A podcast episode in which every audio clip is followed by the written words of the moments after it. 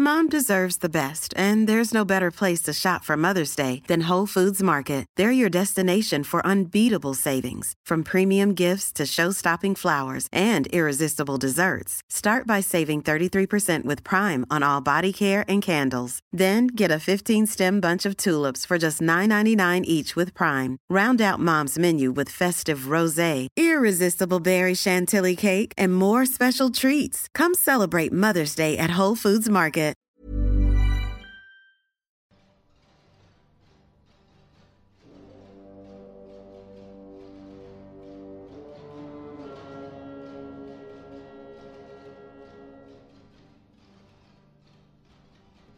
Welcome to a history of Europe, key battles.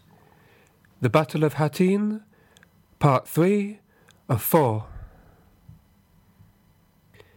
Last week I described the story of the Second Crusade, when the kings of France and Germany led an expedition to revive the fortune of the Crusader states. The campaign, however, was a fiasco and failed to make any gains. If anything, the position of the most powerful ruler in the region, Nur al Din, had been strengthened. In the years that followed, the scattered remains of the county of Edessa were separately absorbed by Nur al Din and local Turkish warlords. Count Jocelyn II of Edessa tried to buy a measure of security by agreeing a submissive truce with Aleppo. But when the Count was captured in 1150, Nur ad-Din paid little notice of Jocelyn's supposed status as a client ally and threw him in prison, where he lingered until his death nine years later. The loss of Edessa prompted a stream of Frankish and Eastern Christian refugees to flee to Antioch and Jerusalem. The Crusader states had lost the impetus of their first few years. They were now exhausted militarily and financially their warlike zeal of before replaced by a cautious determination to survive. In the summer of 1149, Nur al-Din, taking advantage of a rapprochement with a rival in Damascus, launched an offensive against Antioch. With a formidable invasion army, spearheaded by 6,000 mounted warriors, he advanced into the Christian county and laid siege to the small fort of Inab. When this news reached Antioch, Prince Raymond reacted swiftly, compelling Nur ad-Din to retreat. Believing the area secured, Raymond set up camp on the open plain. A fatal error. Nur ad-Din had moved off only a short distance, and under cover of darkness ordered his troops to encircle the Christian army. As daylight arrived, the Muslims made their attack, cutting down many of their foe, including Raymond himself. The Frankish principality was again deprived of its ruler, and with no obvious male heir apparent, left leaderless and vulnerable. Nur ad-Din's propaganda within the Islamic world chiefly concentrated on his offensives against the Christians. But his campaigns were driven more by rivalry with fellow Muslims than out of any sense of religious war against the heathen. His gains opened up an unchallenged route south from Aleppo to his main target, the city of Damascus. In 1150, he sent a force to assault Damascus, but was unsuccessful. So in the next year, he changed tactics by taking over the surrounding area and harvesting the local crops for himself, causing higher prices and economic hardships inside the city. In April 1154, again under direct attack, the ruler of Damascus finally surrendered control.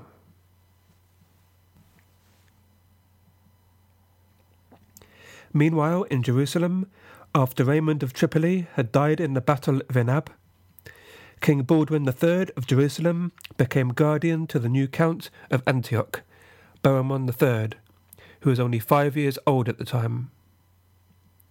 The young king's responsibilities were further increased soon after when the Count of Tripoli was assassinated. The new count there Raymond III was only 12 years old, so again Baldwin assumed the mantle of guardian. Raymond III of Tripoli, when he grew up, would become an important figure in the history of the Crusader states. Still only in his early twenties, Baldwin was now charged with all three of the surviving Crusader states. Despite this, in 1153 he was able to muster the full force of his armies to descend on the port city of Ascalon, on the border of the Crusader and Fatimid held territory. After a hard fought eight month siege, Ascalon fell and became a vital stepping stone for the further expansion of Latin ambitions in Egypt and it was Egypt which was to become the centre of conflict between the Latins and the Sunni Muslims of Syria during the 1160s. Both sides eager to exploit the weakness of Fatimid leadership in Cairo. Egypt was a country of immense attractions. It was well placed strategically to dominate the southeastern corner of the Mediterranean as well as acting as a gateway to trade routes to the Indian Ocean. Also, the Nile's annual flood bestowed great fertility upon the arable lands along its banks, giving abundant agricultural surplus and therefore good tax revenues. It had been the bread basket of the Roman Empire, its loss in the 7th century contributing to the decline of the Eastern Empire in Constantinople. In the 12th century, there still lived in Egypt a very significant Christian population. The Arab ruling elite was largely concentrated in two centres the port city of Alexandria, founded by Alexander the Great, and the new settlement of Cairo at the head of the Nile Delta. Elsewhere, Egypt's indigenous Coptic Christian population predominated. Over the centuries, Copts were Arabized in a cultural sense, for example, taken on the Arabic language, but their adoption of the Islamic faith was more gradual. By the time of the Crusades, the ability of the Fatimid caliphs to exercise real power over the Nile region had dwindled, and for the most part, Egypt was governed by the caliph's chief administrator, his vizier. From the 1120s, this system faltered amid a cycle of political intrigue, brutality, and murder. In December 1162, the governor of Upper Egypt, named Shawar, became the latest in a long line to violently seize power, killing his predecessor and entire family. But nine months later, Shawar himself was overthrown by one of his lieutenants and fled to the court of Nur al Din. There he did his best to persuade the emir that he should intervene in Egyptian affairs, promising that in return for his help he would recognize him as lord and pay a handsome and regular tribute in future. At first, Nur ad-Din refused, wary of becoming entangled in North Africa and getting distracted from his campaigns in Syria. Some months later, however, he changed his mind when the Franks attempted an invasion of Egypt. Baldwin III had died, and the throne passed to his brother Amalric, who saw the opportunity to exploit Egyptian weakness and so alter the regional balance of power in the Crusaders' favour. The strategy in principle was sound, but its execution poor. So, in 1164, Nur al-Din sent his long-standing Kurdish lieutenant, Shirkuh, to Egypt, who took the capital virtually without a fight. Shawar was made vizier once more, but soon after reneged on his promises and tried to dismiss Shirkuh. When the general refused to budge, the duplicitous Shawar sent word to Amalric to come to his aid. The king of Jerusalem required little invitation and moved his forces to Cairo, forcing Shirkuh to abandon the city. In response, Nur al-Din launched an attack on the north of Outremer and defeated the armies of Antioch and Tripoli. Amalric was forced to return home, leaving Shawar in charge of Cairo. the vizier had so far successfully managed to play the two sides off against each other. Four years of impasse followed, with Egypt as a nominal client state of Jerusalem. But Amalric was not content and made another attempt to conquer the Nile. At first he made good progress, capturing the town of Bilbaas. The slaughter that followed was as cruel as it was pointless, and only served to turn the Egyptians against the Franks. As Amalric approached Cairo, the local population revolted against Shawar. Subject to years of invasion and counter invasion, the Egyptian people longed for stability. While the vizier was the individual with the real power in Egypt, the figurehead leader was the caliph, who at this time was a teenaged named Al Adid. It was at this moment that Al Adid decided it was time to move out of Shawar's shadow. He sent a frantic message to Nur al Din, begging for his intervention. This time Nur al Din did not hesitate. Realizing that a tipping point had been reached, he sent urgent instructions to Shirkuh in Homs, telling him to move at once. Shirkuh responded at once, leading his men to Egypt. One of his companions was his nephew Saladin, a man who would go on to have great impact on the region. The latest Frankish intervention in Egypt turned out to be a grave mistake. Realizing that the people of Cairo were prepared to fight to the death, thanks in no small part to the gratuitous violence visited on Bilbaas when it fell, and now faced by the army of Shirkuh moving rapidly on his rear, Amalric abandoned his attack. Six days after he left, Shirkuh entered the city and was met as liberator by the people. This time he would not be leaving. Shawar publicly greeted Shirkuh with open arms, but no one was fooled by this charade. Shortly afterwards, the vizier was found stabbed to death in his tent. With Shawar out of the way, Shirkuh was installed as vizier, but was only able to enjoy the position for two months. Shortly after consuming a massive meal, a seizure gripped him. Hours later, he was dead. The great warrior, it was said, died not in battle, but as a result of overeating. Caliph al Adid appointed Saladin as the new vizier apparently because he was the youngest and therefore seemed the weakest of all potential candidates. During the preceding fifteen years, the vizierate had changed hands no fewer than eight times.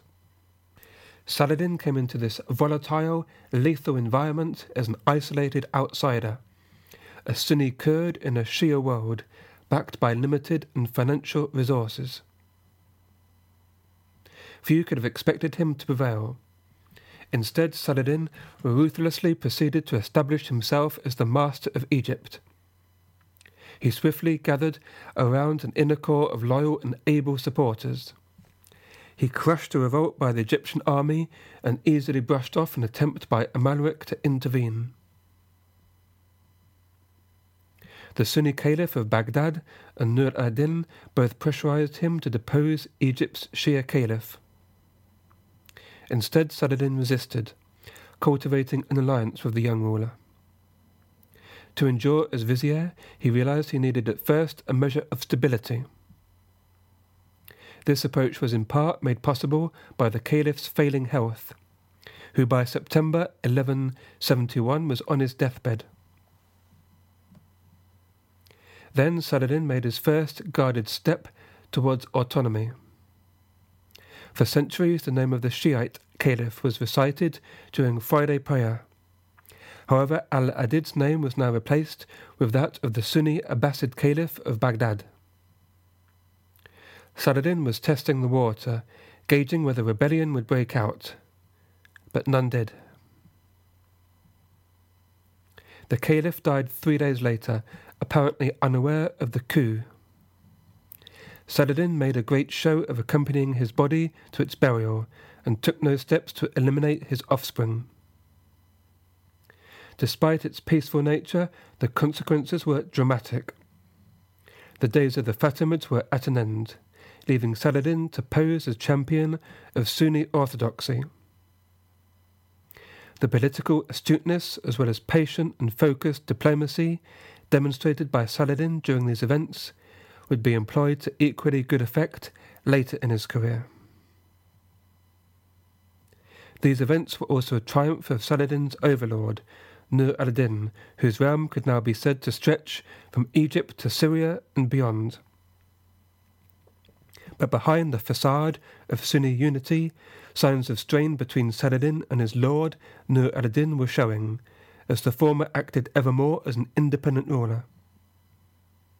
Nur al-Din wanted the wealth of Egypt to help finance his own expanding military machine in Syria.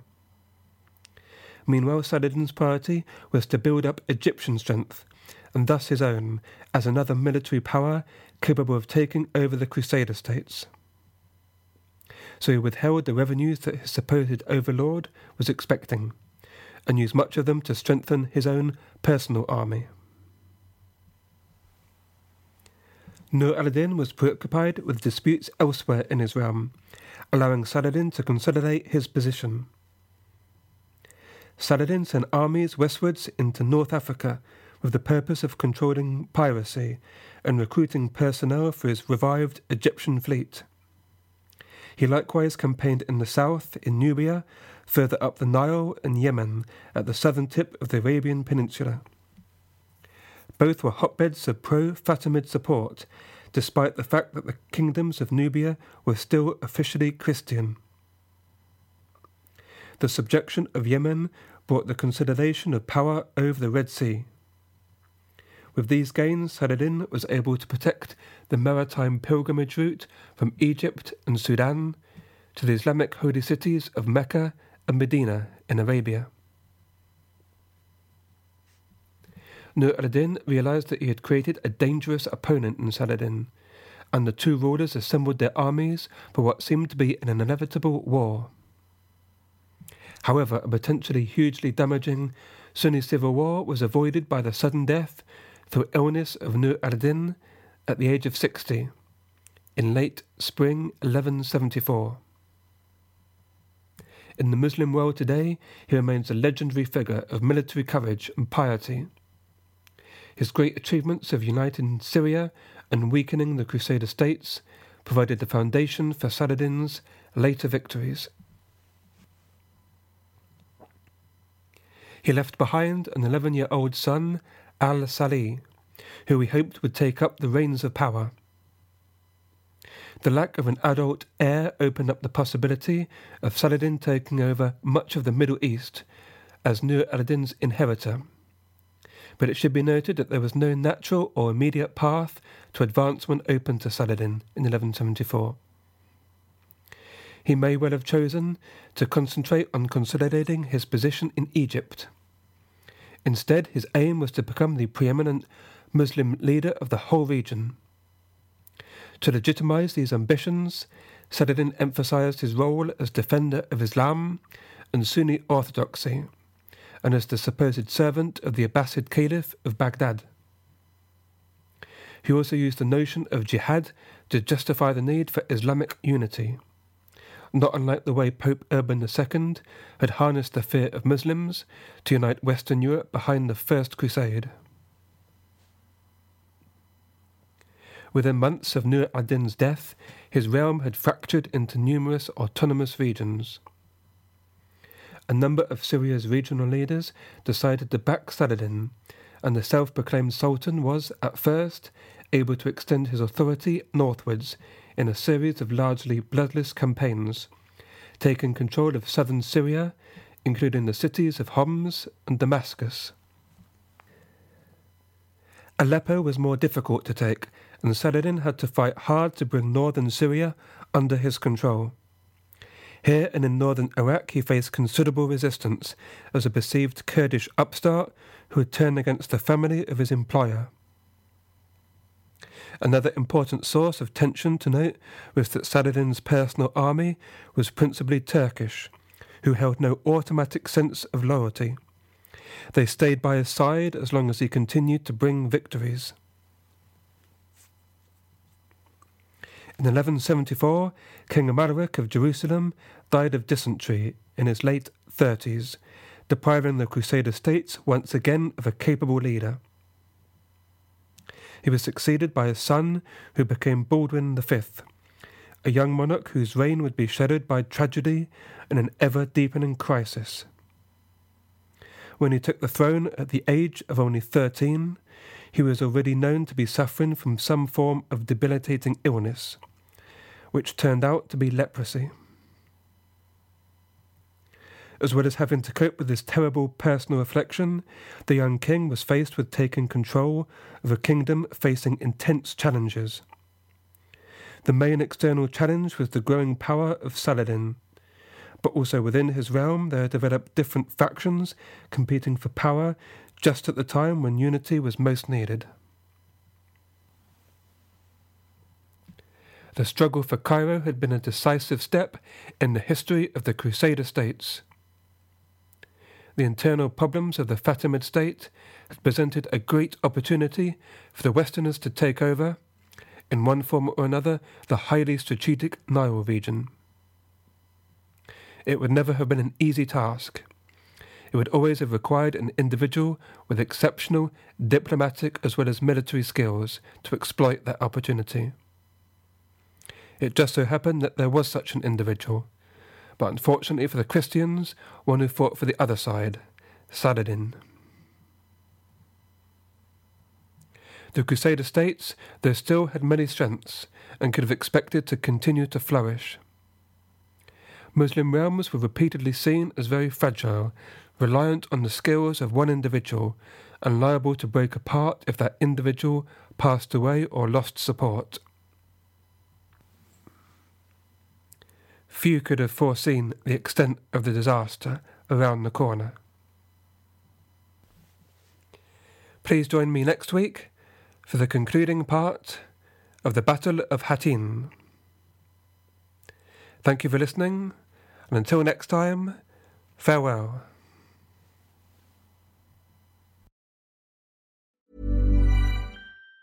Planning for your next trip? Elevate your travel style with Quince. Quince has all the jet setting essentials you'll want for your next getaway, like European linen, premium luggage options, buttery soft Italian leather bags, and so much more. And it's all priced at 50 to 80% less than similar brands. Plus, Quince only works with factories that use safe and ethical manufacturing practices. Pack your bags with high-quality essentials you'll be wearing for vacations to come with Quince. Go to quince.com slash trip for free shipping and 365-day returns.